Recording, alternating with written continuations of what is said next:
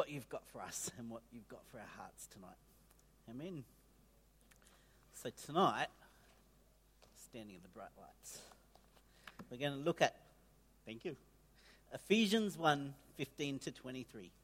Um, we're going to step through this passage just to see what it says to us, see what we can learn it, what we can learn from it, and how it can relate to our lives today. So, Ephesians, it was written by the Apostle Paul. He was someone who lived to encourage people. He, he really lived to encourage and guide other people. He was so passionate about it. He was, he was just continuously encouraging people to follow the path God had for them, to focus in on God and build this closer relationship with God. That's what he just kept on doing. He wanted us to really know God in a personal way. And Paul, he wanted us to understand that Christ Church, we work together. We work together in unity as a family. So, coming together. Paul wrote letters to the early churches. Um, with the church in Ephesus, this was his letter to the Ephesians, being one of the letters he wrote. The early churches were, were a bit like, a bit like our different churches. They all, they all looked a bit different. As Scott said, tasted a bit different, smelled a bit different, had a few different things going on, different things in the areas, a few different thoughts. Um, each one had different strengths and different weaknesses. So Paul's writing to the churches, helping them grow, helping them learn. One of the great things about Paul's letters to the, to the old churches was that these letters remain timeless. They were relevant for the churches back then, but they're still relevant today.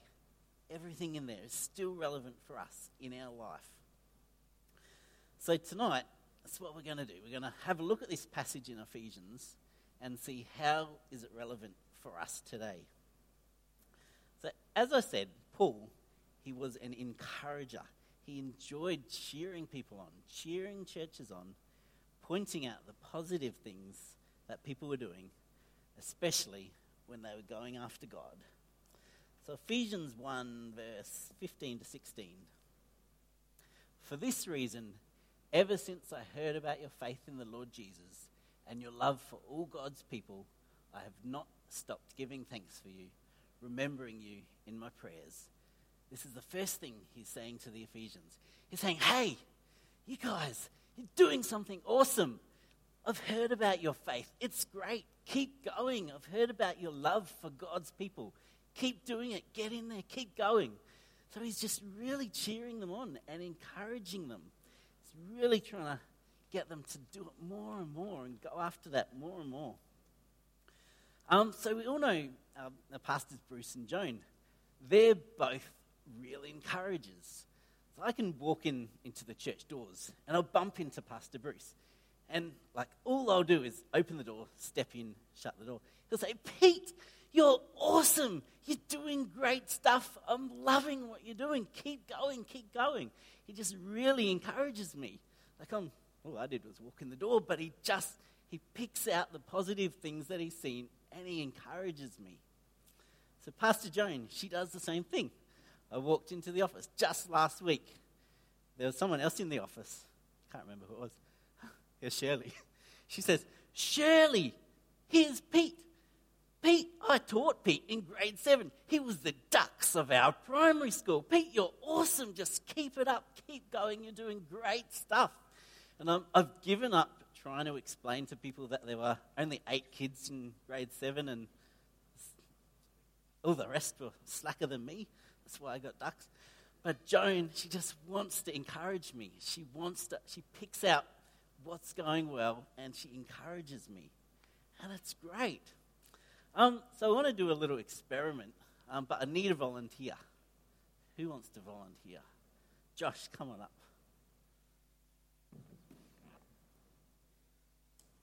All right. So, we'll give this a little go. Now, if I come to you and say, Josh, look at your socks. They are the most disgusting socks I've ever seen. Where did you get them? Did you find them in the bin? Why are you wearing socks around the place like that? You need to get yourself some decent socks. How does that make you feel? Not good. Upset. Upset. Okay. So, does it make you want, want me to keep on talking to you? No. No. What does it do to our, our friendship? Certainly doesn't build it. Doesn't build our friendship. Okay. And what about, say, I had some, some wisdom from God and I wanted to pass it on to you? Had this life wisdom that I wanted to pass on to you. Would you listen to me? No. No. Fair enough. It wasn't very nice to talk about your socks like that. Now, what if I see you standing there and say, Josh, mate, I love the way you can wear your socks in church. I love the way you're relaxed around God. I love the way you can just be yourself. That is so awesome. Keep doing it. I'm going to take my shoes off now. I'm going to copy you because this is awesome. How does that make you feel? Definitely a lot more confident. A lot more confident. All right. What does it do to our friendship? Definitely builds it up a lot more. Mm-hmm. Do you want me to keep talking to you? Yes, definitely. Okay. Um, what if I had some, some wisdom from God maybe to pass on to you? Would you listen to me? Intently. Intently. Cool. All right. Thank you. Thank you very much. So, look at what encouraging someone can do. It's, it's just amazing what it does for people. Now, God is the author of encouragement. He's the original encourager, the very first one to encourage us. If we go back to Genesis 1:31. So God's just made everything, made the world, made the people. God saw all that he had made and it was good. He's looking at the earth, he's looking at the plants, the trees, the animals, and us, man, and he's saying, You're good. Thumbs up, smiley face, big encouragement. He's saying we're good. God was the first one to encourage us. So, back to Paul, writing to the Ephesians. How do you think the Christians in Ephesus, how do you think they felt when they read this encouragement from him? What started going through their minds when they read his encouragement? What did they think about Paul when they read this? I think, if I've got my facts right, it might have been about five years since he's seen them. So, so what do they think about him when they, when they see this encouragement coming through? And were they going to keep reading this letter from him? Were they going to take in what it said after that encouragement? Because encouragement, it builds relationship, it builds trust, it opens the doorway for people to speak into our lives. It doesn't make people feel proud. That's, that's something we do to ourselves. Um, but instead, when we're encouraging other people, it builds relationship. How can we use this in our lives? It's really, really simple. You just encourage people more. You encourage your friends, your family, complete strangers. You encourage them. You don't have to make things up. You just pick out the positives, the things you like, and you speak them out. But especially what Paul was doing was he was, he was picking out where people were chasing after God and he was encouraging them in that. He was picking out where they, where they were putting their energy in God and encouraging them to keep on going. So now I need two more volunteers. Volunteers? Two? I'll just pick some people. All right, there we go. So, what I want you to do excellent socks. Wow, they are cool. They're bonds? Yep. I like bonds. I want you to, to sit over there and, yep, both of you, and I want you to get to know each other better. So I'm going to keep on, keep on preaching, and we're going to test you on this in a minute. So have a chat amongst yourselves, get to know each other better.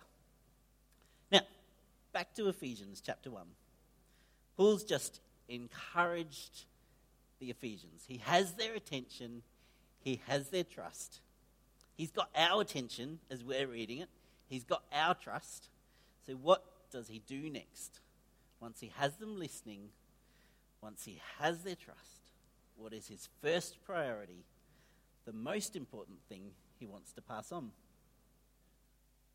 Let's go Ephesians 1 17 to 19. But I do more than think. I ask, I ask the God of our Master, Jesus Christ, the God of glory, to make you intelligent and discerning in knowing Him personally. Your eyes focused and clear so that you can see exactly what it is He's calling you to do. Grasp the immensity of this glorious way of life He has for His followers. Oh, the utter extravagance of His work in us who trusts Him, endless energy, boundless strength. So that's from the message translation of the Bible. Now, that's it. The first thing God, the first thing Paul is asking God for is that we can know God personally, in personal, personal ways, with our eyes focused and clear, seeing exactly what He has called us to do, understanding the massive gloriousness of this way of life that He has for us, and the endless energy, boundless strength to help us. Sounds pretty good to me. Now, why would God want us to know Him personally? Well, to understand that, to understand why God wants us to know Him personally, you have to first understand that God loves each and every one of us in a personal way. So I've got five kids, and I love each and every one of them in a personal way. I love Zeke. I love Micah. I love Eva. I love Tilly. I love Malachi. Each of them in a personal way. And because I love them in a personal way, I can have a personal relationship with each and every one of them. Like even Malachi, he's a baby. He doesn't really talk too much. But I talk to him, he looks at me, he gives me smiles. Um, he recognizes me, he recognizes my voice. I rock him to sleep sometimes. We have a personal relationship. So God wants that with us as well. He wants to know us personally because He loves each and every one of us. A relationship, it's not something you can just get in an instant. It's something that takes time, bit by bit. That's why Paul continues to ask for this. He continues to pray that we'll have this personal relationship with God. Now, grab these two blokes. Come back here. Now, what did you do to actually get to know each other better? Um, did we actually get to know each other better then? Questions. Asked each other questions. All right. It's, it's a good thing. It's a good stuff. Um, and then you answered. Okay. So, so you asked each other questions, you talked, and you listened. Now, another thing, what else did you do?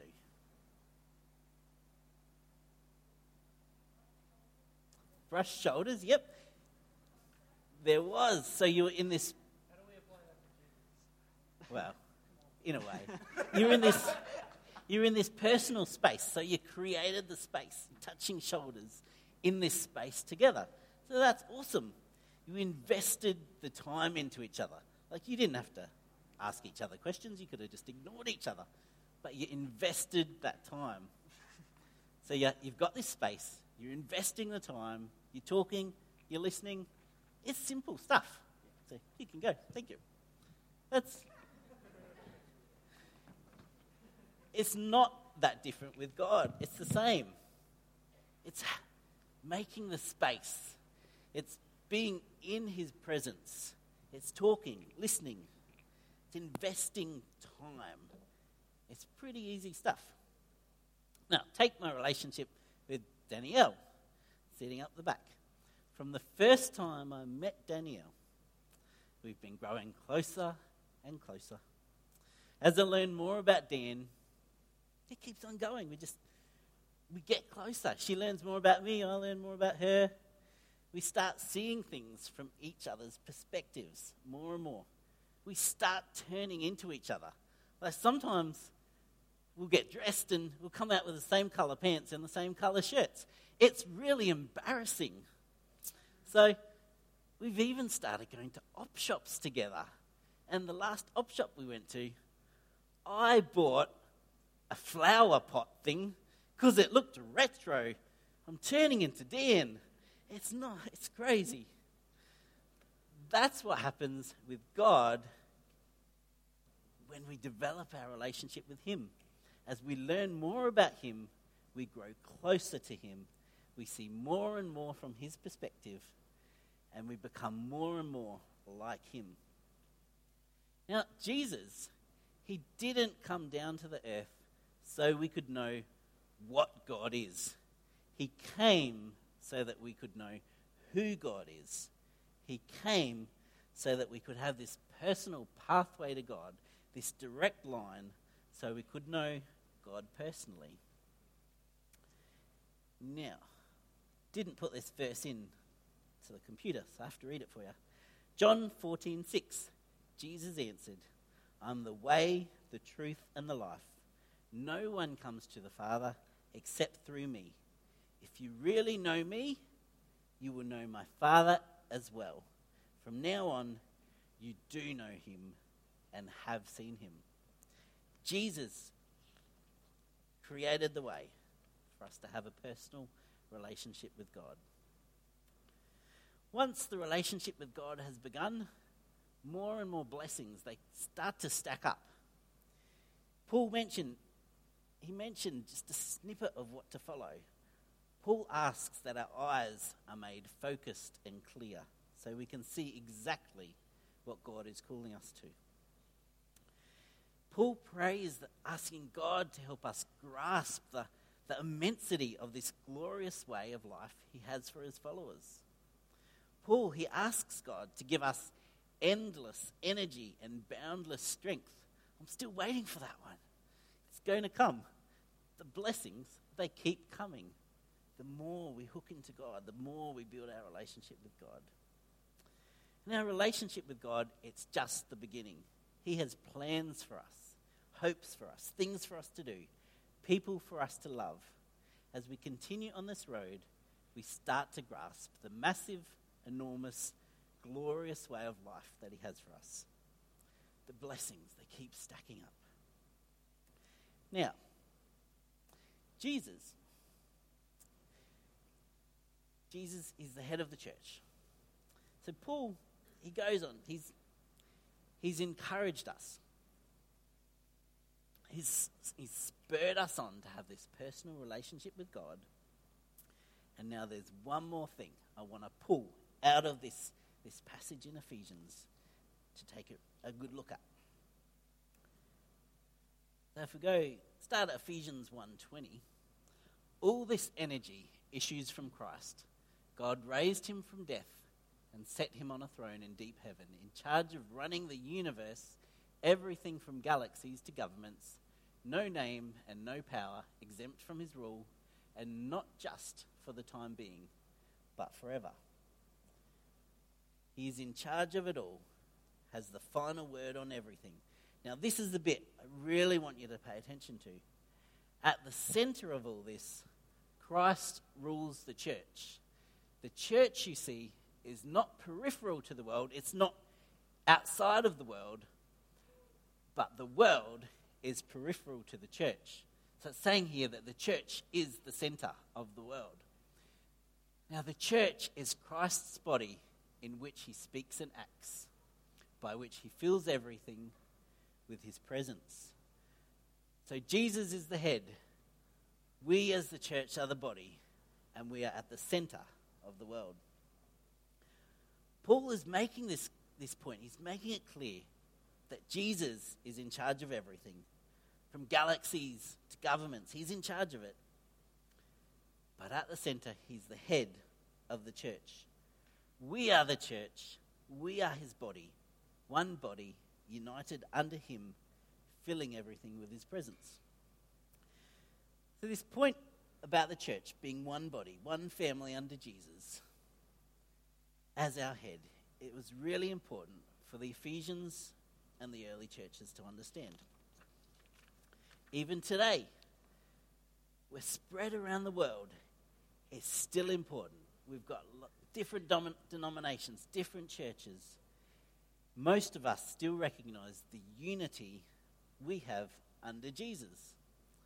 So I've been to, to a Catholic church a few times, and walking in there, um, this was when I was younger with a mate, walking in there, I still felt the same love that I feel walking in here.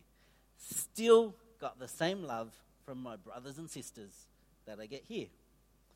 Dan and I, we spent a year in China. We went to church there.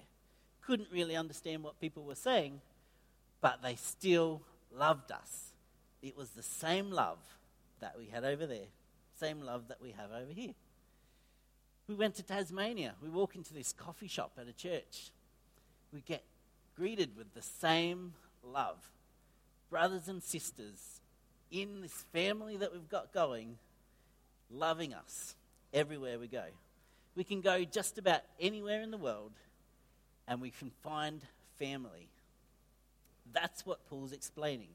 That together we unite as a family under Christ, the head of the church, ruler over everything. Now, I need one more volunteer. Who wants to volunteer? We just have to take Nate. Ah, Nate. All right, so Nate, I want you to like, go sit over there. Just stay there. Call you back later. Yeah, naughty corner. I met I met this elderly lady recently.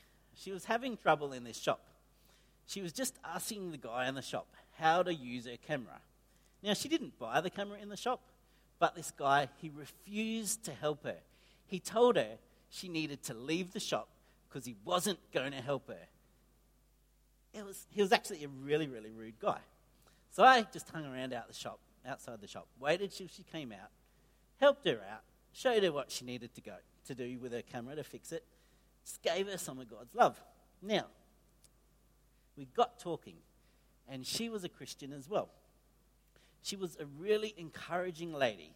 So during this conversation, she encouraged me, she prayed for me.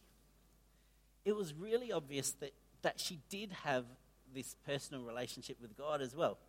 She was doing some amazing things. She was running these programs, helping people to find emotional healing and spiritual healing in their lives. So God was definitely using her. There was one thing she really struggled with, though. She had trouble with the church being one family in unity under Jesus. She, I don't know what had happened, but she walked away from the church and, and she couldn't. She said, I can't step back in. I can't be a part of this, this family anymore. So she was off doing her own thing. Whatever the pain was, she was ignoring the people that could have been there to back her up, that could have been there to help with the healing. But she was gone. And she was isolated. She was lonely. She still had a relationship with God, but it was tough being all alone without the backup and the support that a family gives you. So that's why we had this conversation that just kept going and going because she was so isolated. But still, she wouldn't step into the family. She wouldn't come, come say good day to everybody else in the family.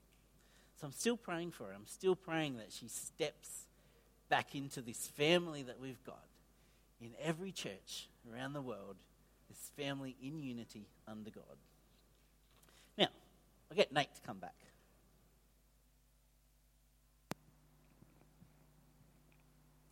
So, Nate, what was it like to just be shoved over there, away from your family, away from the people that like you? Peaceful. Peaceful. Excellent. All right. Maybe there is some time to go to go away. All right.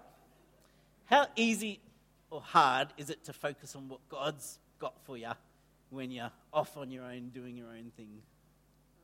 It's hard. Hard? You have no one to support you. No one to support you? Yep. makes it harder, makes it more difficult. So, how easy or hard is it to spread God's presence and God's love when you got no one around you? It's pretty hard. Pretty hard. Yeah, you got, you've only got the wall to spread God's presence with. You can love the wall, but it's not going to do too much for you. Now, would you rather be over there by yourself or over here with your family? Over here. All right. All right.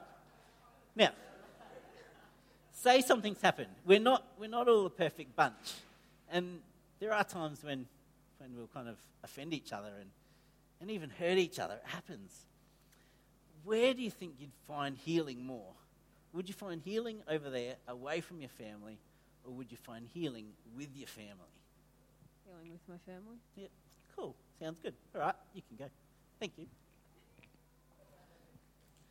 So I'll get the worship team up. Um, but the point is, our church is a family in unity under Christ. So, what have we learnt through this passage? This passage written by Paul, not only for the Ephesians, but for us as well. We've learnt to encourage, encourage each other more and more. Encouraging doesn't make other people proud, it develops our relationship with people. It builds trust.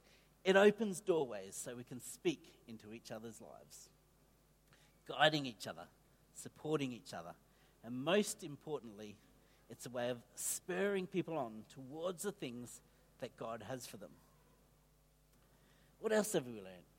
We've learned about, about getting closer to God, spending the time getting to know Him, looking at the things, at things through His eyes, through His heart, being available to Him, building our relationship with our personal God. And we've learned about living inside this united family with Jesus as our head. Brothers and sisters all over the world ready to support us and back us up as we do the same for them. So, out of these three areas, which one do you need to work on? Which one do you need to improve? Do you need to get better at encouraging? Do you need to continue building your relationship with God? Or do you need to step inside the unity that we have in our church, in our family? So I might leave it there.